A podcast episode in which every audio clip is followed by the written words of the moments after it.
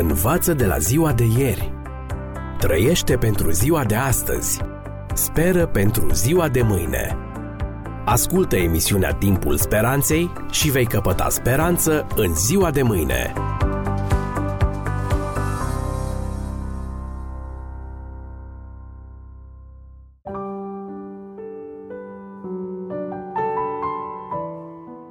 Dragi prieteni, bine v-am regăsit la o nouă ediție a emisiunii Timpul Speranței și în această ocazie analizăm o nouă parabolă spusă de Mântuitorul Lumii, pilda oilor și caprelor. Și iată cum sună această pildă consemnată în Evanghelia după Matei, capitolul 25, de la textul 31. Când va veni Fiul omului în slava sa cu toți sfinții îngeri, va ședea pe scaunul de domnie al slavei sale. Toate neamurile vor fi adunate înaintea lui. El îi va despărți pe unii de alții cum desparte păstorul oile de capre și va pune oile la dreapta, iar caprele la stânga lui. Atunci împăratul va zice celor de la dreapta lui, Veniți, binecuvântații tatălui meu de moșteniți împărăția care v-a fost pregătită de la întemeierea lumii, căci am fost flămând și mi-ați dat de mâncat, mi-a fost sete și mi-ați dat de băut, am fost străin și m-ați primit, am fost gol și m-ați îmbrăcat, am fost bolnav și ați venit să mă vedeți. Am fost în temniță și ați venit pe la mine. Atunci cei neprihăniți îi vor răspunde, Doamne, când te-am văzut noi flămând și ți-am dat să mănânci? Sau fiindu-ți sete și ți-am dat de băut? Când te-am văzut noi străin și te-am primit? Sau gol și te-am îmbrăcat? Când te-am văzut noi bolnav sau în temniță și am venit pe la tine? Drept răspuns, împăratul le va zice – Adevărat vă spun că ori de câte ori ați făcut aceste lucruri unuia din acești foarte neînsemnați frații mei, mie mi le-ați făcut. Apoi va zice celor de la stânga lui, Duceți-vă de la mine, blestemaților, în focul cel veșnic, care a fost pregătit diavolului și îngerilor lui. Căci am fost flămând și nu mi-ați dat să mănânc, mi-a fost sete și nu mi-ați dat să beau. Am fost străin și nu m-ați primit, am fost gol și nu m-ați îmbrăcat, am fost bolnav și în temniță și n-ați venit pe la mine. Atunci îi vor răspunde și ei. Doamne, când te-am văzut noi flămând sau fiindu-ți sete sau străin sau gol sau bolnav sau în temniță și nu ți-am slujit? Și el drept răspuns le va zice.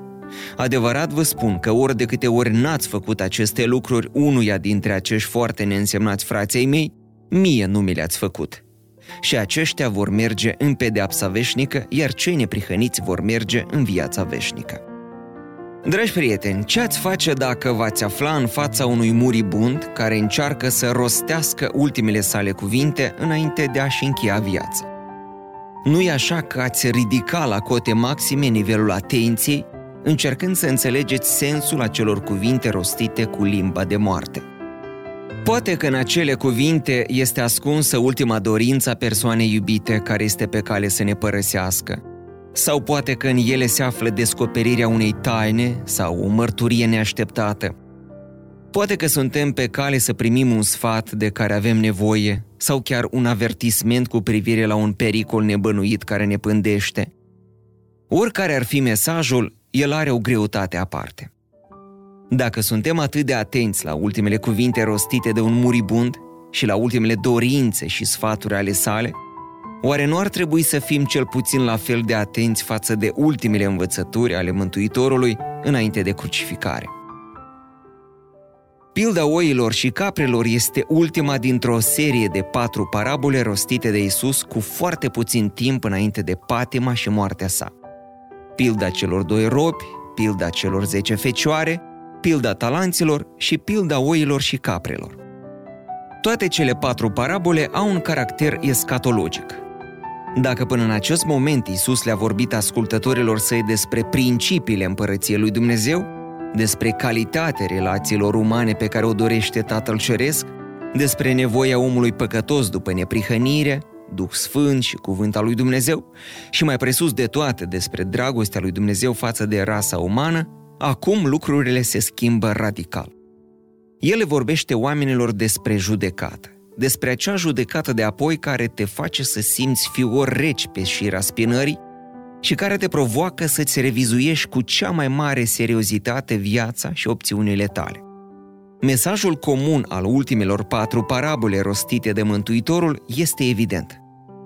După un timp de milă și har, de învățare a ceea ce este bun și drept, după un timp de îndreptare a ceea ce este rău în viața omului, va veni, nu se poate să nu vină, ziua socotelelor finale, când Dumnezeu va trage linie și va face bilanțul vieții.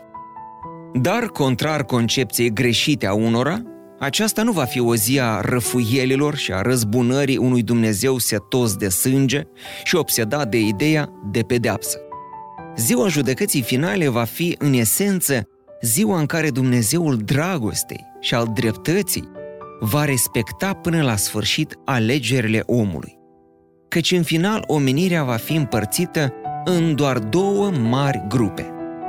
Cei care în întreaga lor viață i-au spus lui Dumnezeu, facă-se voia ta, și voia lui Dumnezeu este să le dea viața veșnică, și cei cărora Dumnezeu le va spune, facă-se voia ta. Și voia lor a fost să stea mereu departe de Dumnezeu și de principiile sfinte.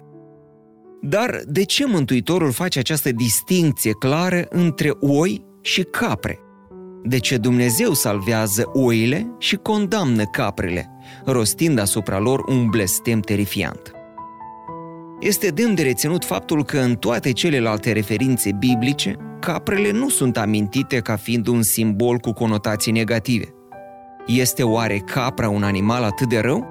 Din potrivă, dacă ar fi să apreciem caprele după criterii economice, ele par să depășească oile în multe privințe. Se știe că o capră dă mai mult lapte decât o oaie. De asemenea, caprele au spirit de inițiativă, sparg tiparele, sunt curajoase. Mai mult decât atât, legile ceremoniale referitoare la jertfele aduse în Vechiul Testament ne arată că oaia și capra erau echivalente ca jertfă. Nu este de mirare că majoritatea păstorilor din Orientul apropiat de pe vremea Mântuitorului aveau turme în care caprele și oile erau împreună, păscând pe aceleași pajiști, adăpându-se din aceleași izvoare și bucurându-se de aceeași grijă și protecție. Atunci, de ce această conotație negativă pe care Mântuitorul o dă simbolului caprei în ultima sa parabolă, rostită cu puțin înainte de răstignire? Motivul real care l-a determinat pe Isus să facă această distinție între oi, ca fiind simbolul celor drepți, și capre, ca fiind simbolul celor nelegiuiți, nu-l cunoaștem.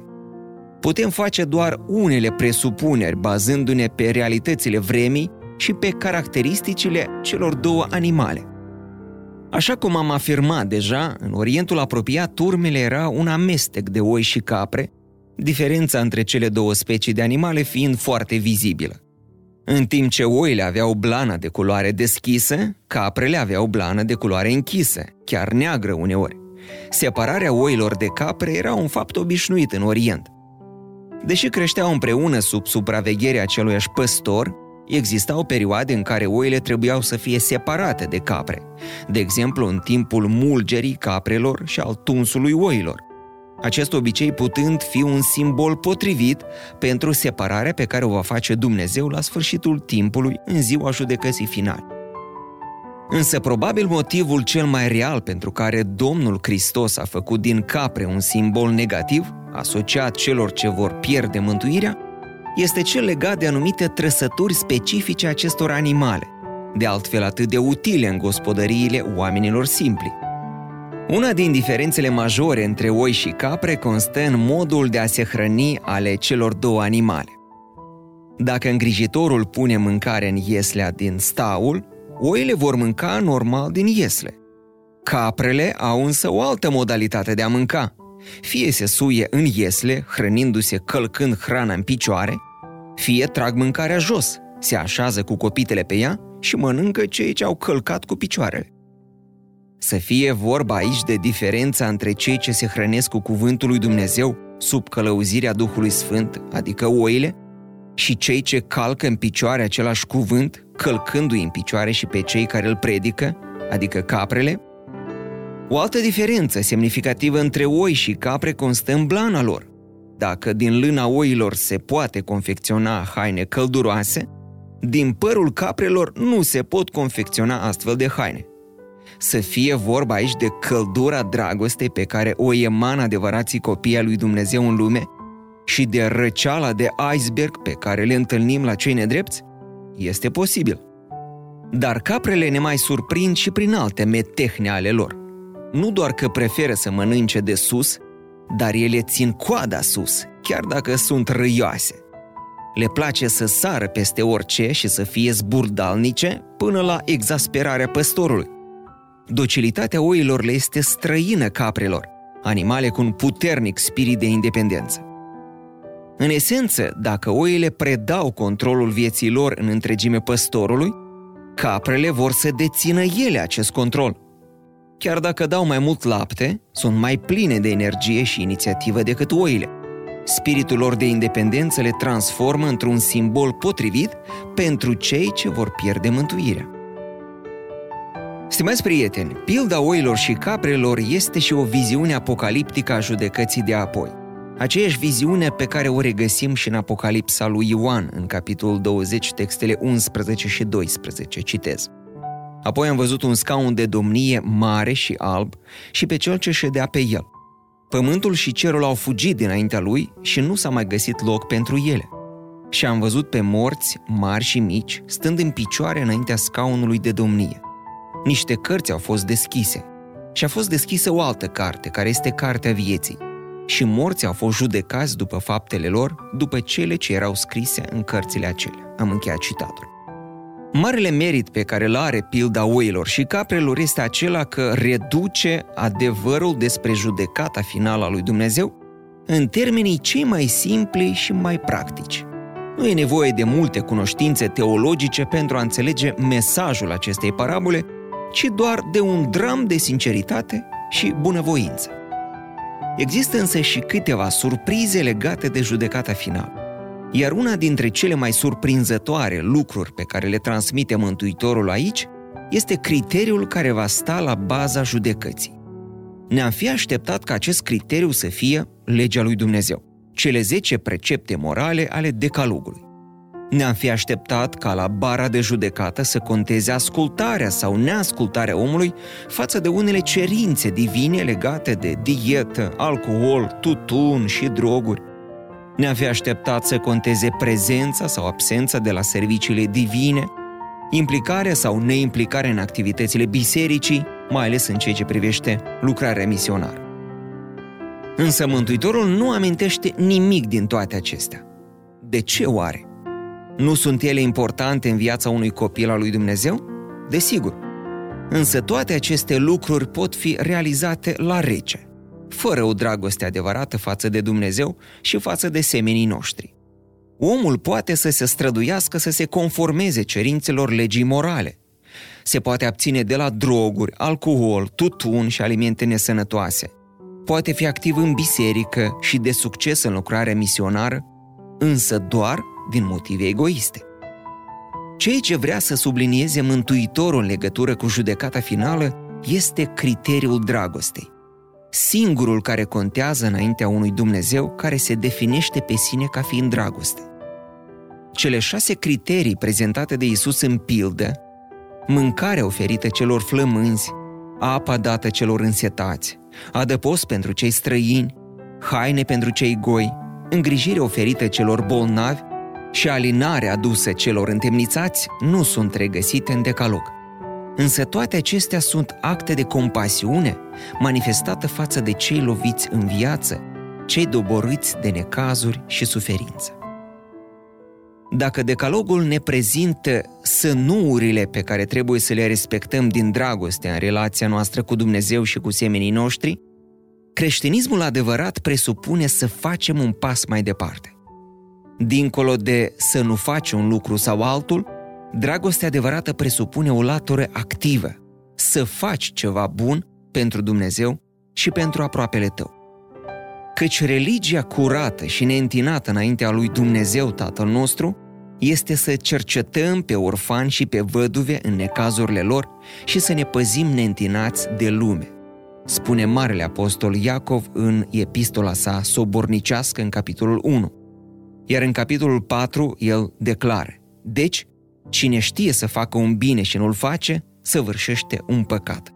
Iacov 4 cu 17 Dragi prieteni, cel din urmă verdict divin nu va fi dat în legătură cu latura pasivă a creștinismului, cu lucrurile rele pe care ne-am abținut să le facem, deși ascultarea față de voia lui Dumnezeu este deosebit de importantă, ci verdictul final va avea de a face cu latura activă a vieții de credință, cu lucrurile active pe care le-am făcut sau nu le-am făcut pentru semenii noștri. Își imaginează cineva că Dumnezeu va pune pe cetea aprobării sale pe viața și caracterul unor oameni care au călcat în picioare cerințele sale, așa cum sunt exprimate în legea sa? Nici de cum. Ceea ce vrea să ne arate Mântuitorul în această parabolă escatologică este faptul că cei drepți nu se mulțumesc cu o religie minimă, trăită la ralanți, respectând cu scrupulozitate sănuurile legilor și prevederilor biblice. Acești oameni trăiesc religia având motoarele turate la maximum, desprinzându-se de grupul celor care se mulțumesc doar să nu calce o regulă sau alta. Ei sunt ascultători de lege, dar trec dincolo de interdicțiile ei, manifestând practic și activ dragostea lor față de Dumnezeu și semenii lor. Iar în final, vă rog să observați un amănunt important. Când judecătorul le amintește de faptele lor bune, ei nici măcar nu și amintesc de ele. De ce? Pentru că acestea au devenit un mod de viață, ceva cât se poate de natural pentru ei. De aici și invitația de a trece la dreapta Domnului, adică în acea poziție de onoare și de prestigiu, aflată în opoziție cu cea de la stânga sa, poziția rușinii și a dezonoarei veșnice. Învață de la ziua de ieri. Trăiește pentru ziua de astăzi. Speră pentru ziua de mâine. Ascultă emisiunea Timpul Speranței și vei căpăta speranță în ziua de mâine.